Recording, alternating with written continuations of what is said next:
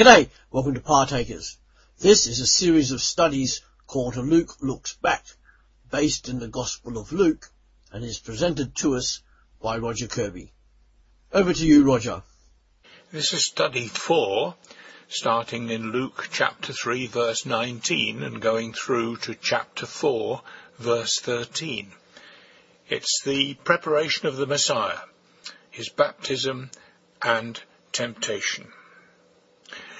Luke continues his account of the preparation of Jesus for his ministry with first his baptism and then his temptation. We read verses nineteen to twenty-three of Luke chapter three. But when John rebuked Herod the Tetrarch because of Herodias, his brother's wife, and all the other evil things he had done, Herod added this to them all. He locked John up in prison. When all the people were being baptized, Jesus was baptized too, and as he was praying, heaven was opened, and the Holy Spirit descended on him in bodily form like a dove. And a voice came from heaven, "You are my Son, whom I love. With you I am well pleased." Now Jesus himself was about thirty years old when he began his ministry. Luke rather oddly records the imprisonment of John before the baptism of Jesus by John. He does this because only Jesus is really important in the rest of the story. Matthew tells us why Jesus was baptized when he says, "It is proper for us to do this to fulfill all righteousness," or, as another translation puts it, "For now, this is as it should be, because we must do all that God wants us to do." Luke, however, is only concerned with what happened when Jesus was baptized. The first question, then, which major Christian teachings are important in what happened? Why is it important for us to hear about these before we hear about Jesus starting his ministry? And I pause.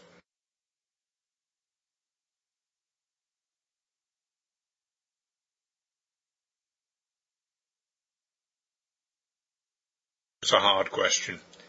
The threefold but one God is represented at the baptism in the Messiah, the dove, and the voice. The essential unity of God the Father and God the Son in all that Jesus did on earth is emphasized. The voice shows that God is interested in and prepared to speak to human beings. He is not a far-off and remote God we cannot talk to and expect love from, as well as worship to.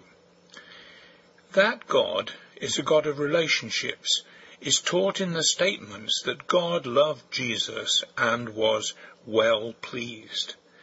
If we are in Jesus, we too are loved, and with us God can be well pleased.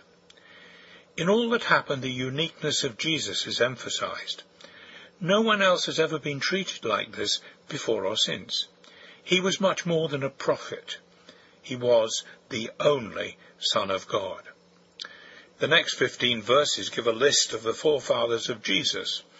They would make a rather difficult reading to listen to, so we will leave these verses out. Genealogies like this were important in those days to show who someone was. Why this one is considerably different from the one that Matthew gives is not clear. Probably Luke is most interested in the fact that Jesus was a descendant of David, of Jacob, of Abraham, of Adam, and then finally, in a strange sort of way, of God. This is the story of the temptations of Jesus. The main purpose of this story, about the three temptations, is to teach us things about Jesus. Here are the first thirteen verses of Luke chapter four. Jesus, full of the Holy Spirit, returned from the Jordan and was led by the Spirit in the desert, where for forty days he was tempted by the devil. He ate nothing during these days, and at the end of them he was hungry. The devil said to him, "If you are the Son of God, tell this stone to become bread." Jesus answered, "It is written, man does not live on bread alone." The devil led him up to a high place and showed him in an instant all the kingdoms of the world.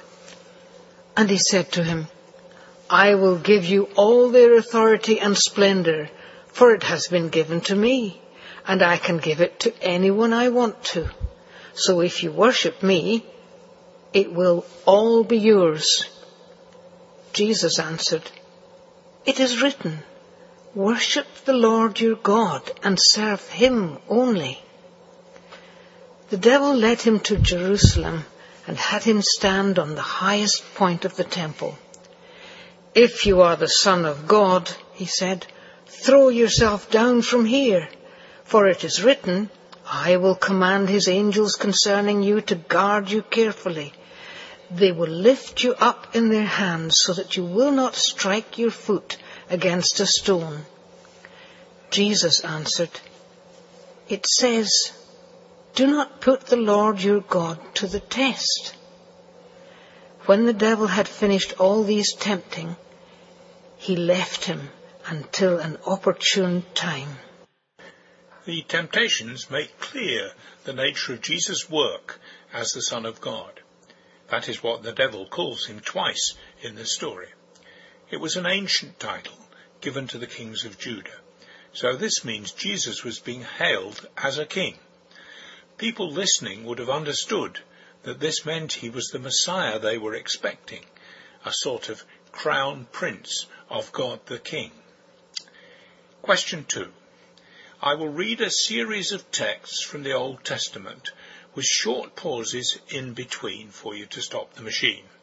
For each of them, decide what sort of Messiah will the people have been expecting from this text. How do the temptations show that what they were getting was very different? Was this text fulfilled in Jesus in those days, or is it still to be fulfilled? The first text comes from Genesis chapter forty-nine, verse ten. "The scepter will not depart from Judah, nor the ruler's staff from between his feet, until he to whom it belongs shall come, and the obedience of the nations shall be his." Next, from Numbers chapter twenty-four, verses seventeen to nineteen. "I see him, but not now. I behold him, but not near. A star will come out of Jacob. A scepter will rise out of Israel. He will crush the foreheads of Moab, the skulls of all the sons of Sheth. Edom will be conquered. Seir, his enemy, will be conquered. But Israel will grow strong.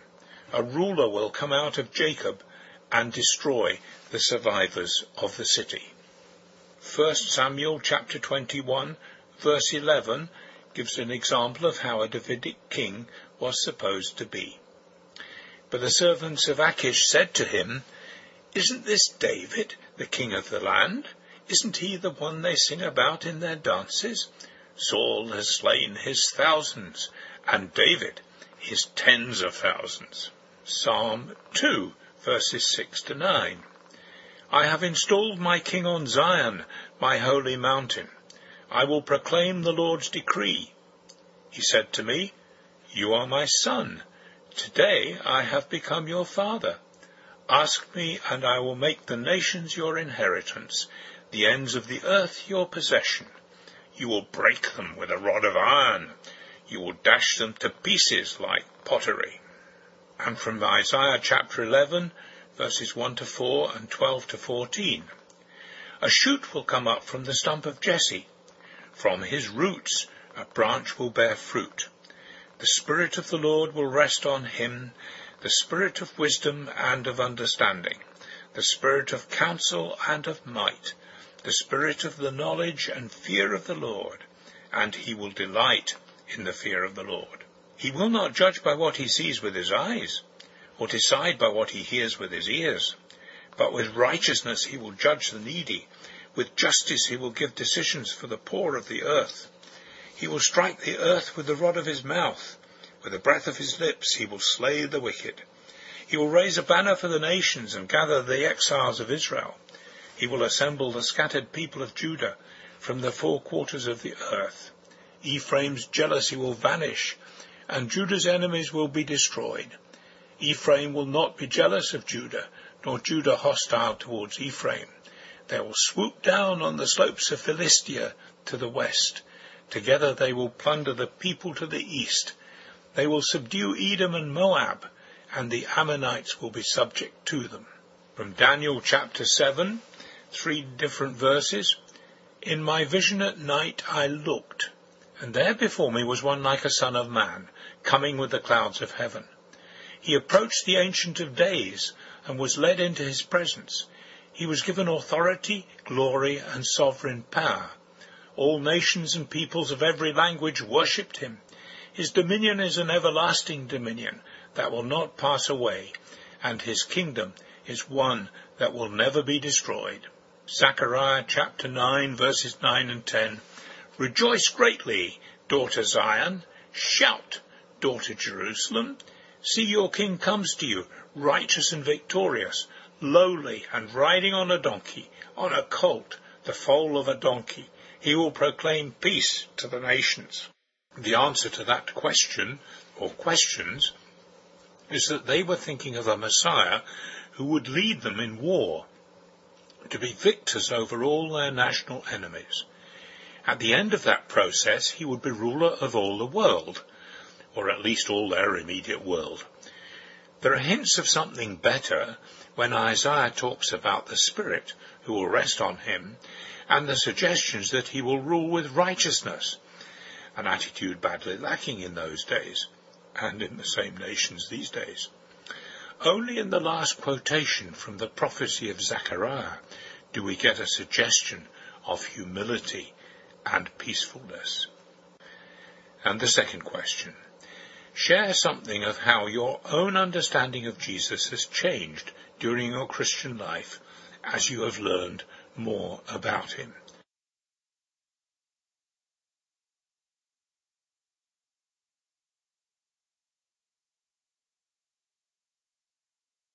Those answers are your answers. Sharing thoughts like these will help the members of your group understand each other better. We continue to think about the temptations of Jesus. They're very like some of the great events of Israel's history. I will read three accounts from the book of Exodus of what happened to the people of Israel for this next question. The question, number three, is this. For each one, identify the ways in which one of the temptations was most like it. Also, what was the fundamental difference between Israel's experience and that of Jesus? First, Exodus sixteen, verses two to four.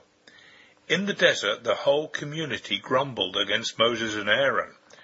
The Israelites said to them, If only we had died by the Lord's hand in Egypt. There we sat around pots of meat and ate all the food we wanted. But you brought us out into this desert to starve this entire assembly to death. And then the Lord said to Moses, I will rain down bread from heaven for you. The people are to go out each day and gather enough for that day.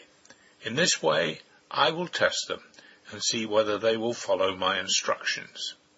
And a pause for you to think about that quotation.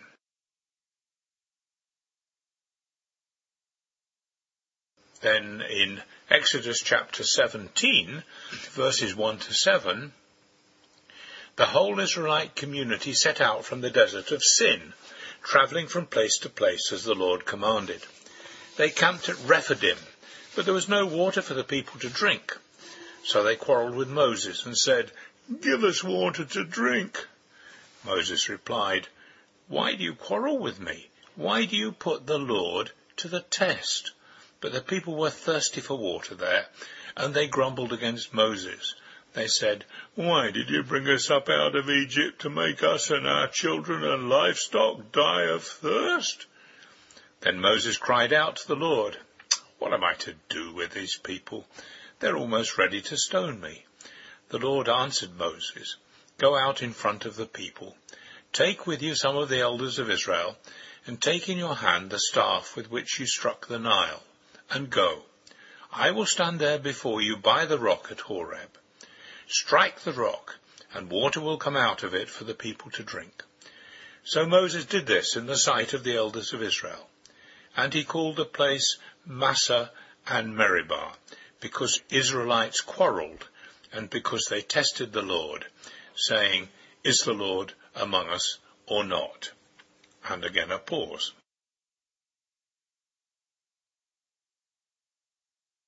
Exodus chapter thirty-two, verses one to four. When the people saw that Moses was so long in coming down from the mountain, they gathered round Aaron and said, Come, make us gods who will go before us. As for this fellow Moses, who brought us up out of Egypt, we don't know what's happened to him. Aaron answered them, Take off the gold earrings that your wives, your sons, and your daughters are wearing, and bring them to me. So all the people took off their earrings and brought them to Aaron. He took what they handed him and made it into an idol, cast in the shape of a calf, fashioning it with a tool. Then they said, These are your gods, Israel, who brought you up out of Egypt. And again a pause.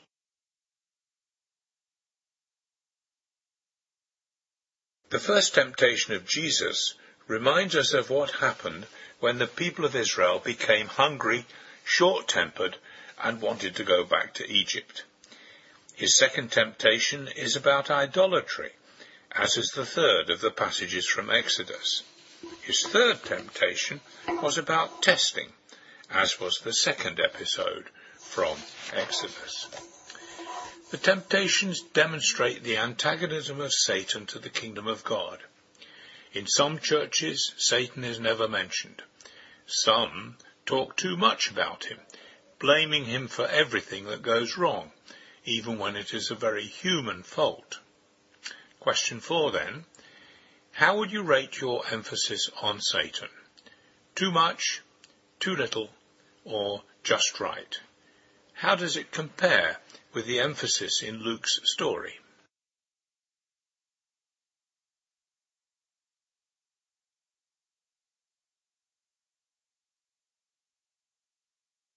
The temptations emphasize that Jesus' ministry is the fulfillment of Scripture. They do this by the repetition by Jesus of, It is written, and it says. This emphasis is particularly important in the end of Luke's Gospel, where we read in his chapter twenty-four, And beginning with Moses and all the prophets, he explained to them what was said in all the Scriptures concerning himself. And he also says, They asked each other, Were not our hearts burning within us, while he talked with us on the road, and opened the Scriptures to us? Question five. What do you find the hardest part of reading and learning from Scripture? What tips can you give the other people in your group to ease the problem?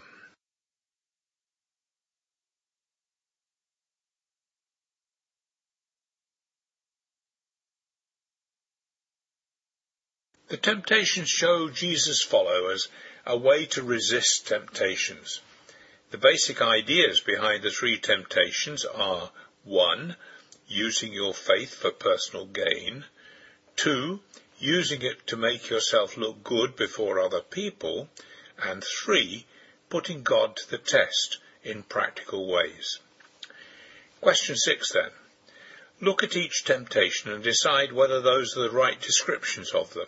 If not, what is? I will repeat the key statements. Personal gain, looking good, and putting God to the test. In what ways, often trying to hide their real motives, do people sometimes try to put God to the test? Which of these temptations do you experience most?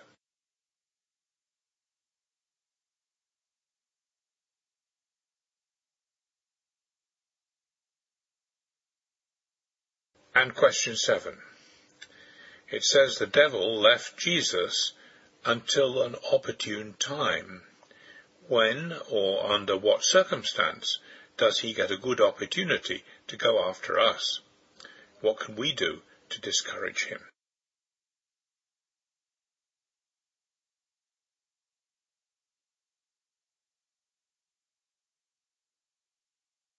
And the answer to that last question, I think, is when we are tired, hungry, irritable, sexually excited, and so on.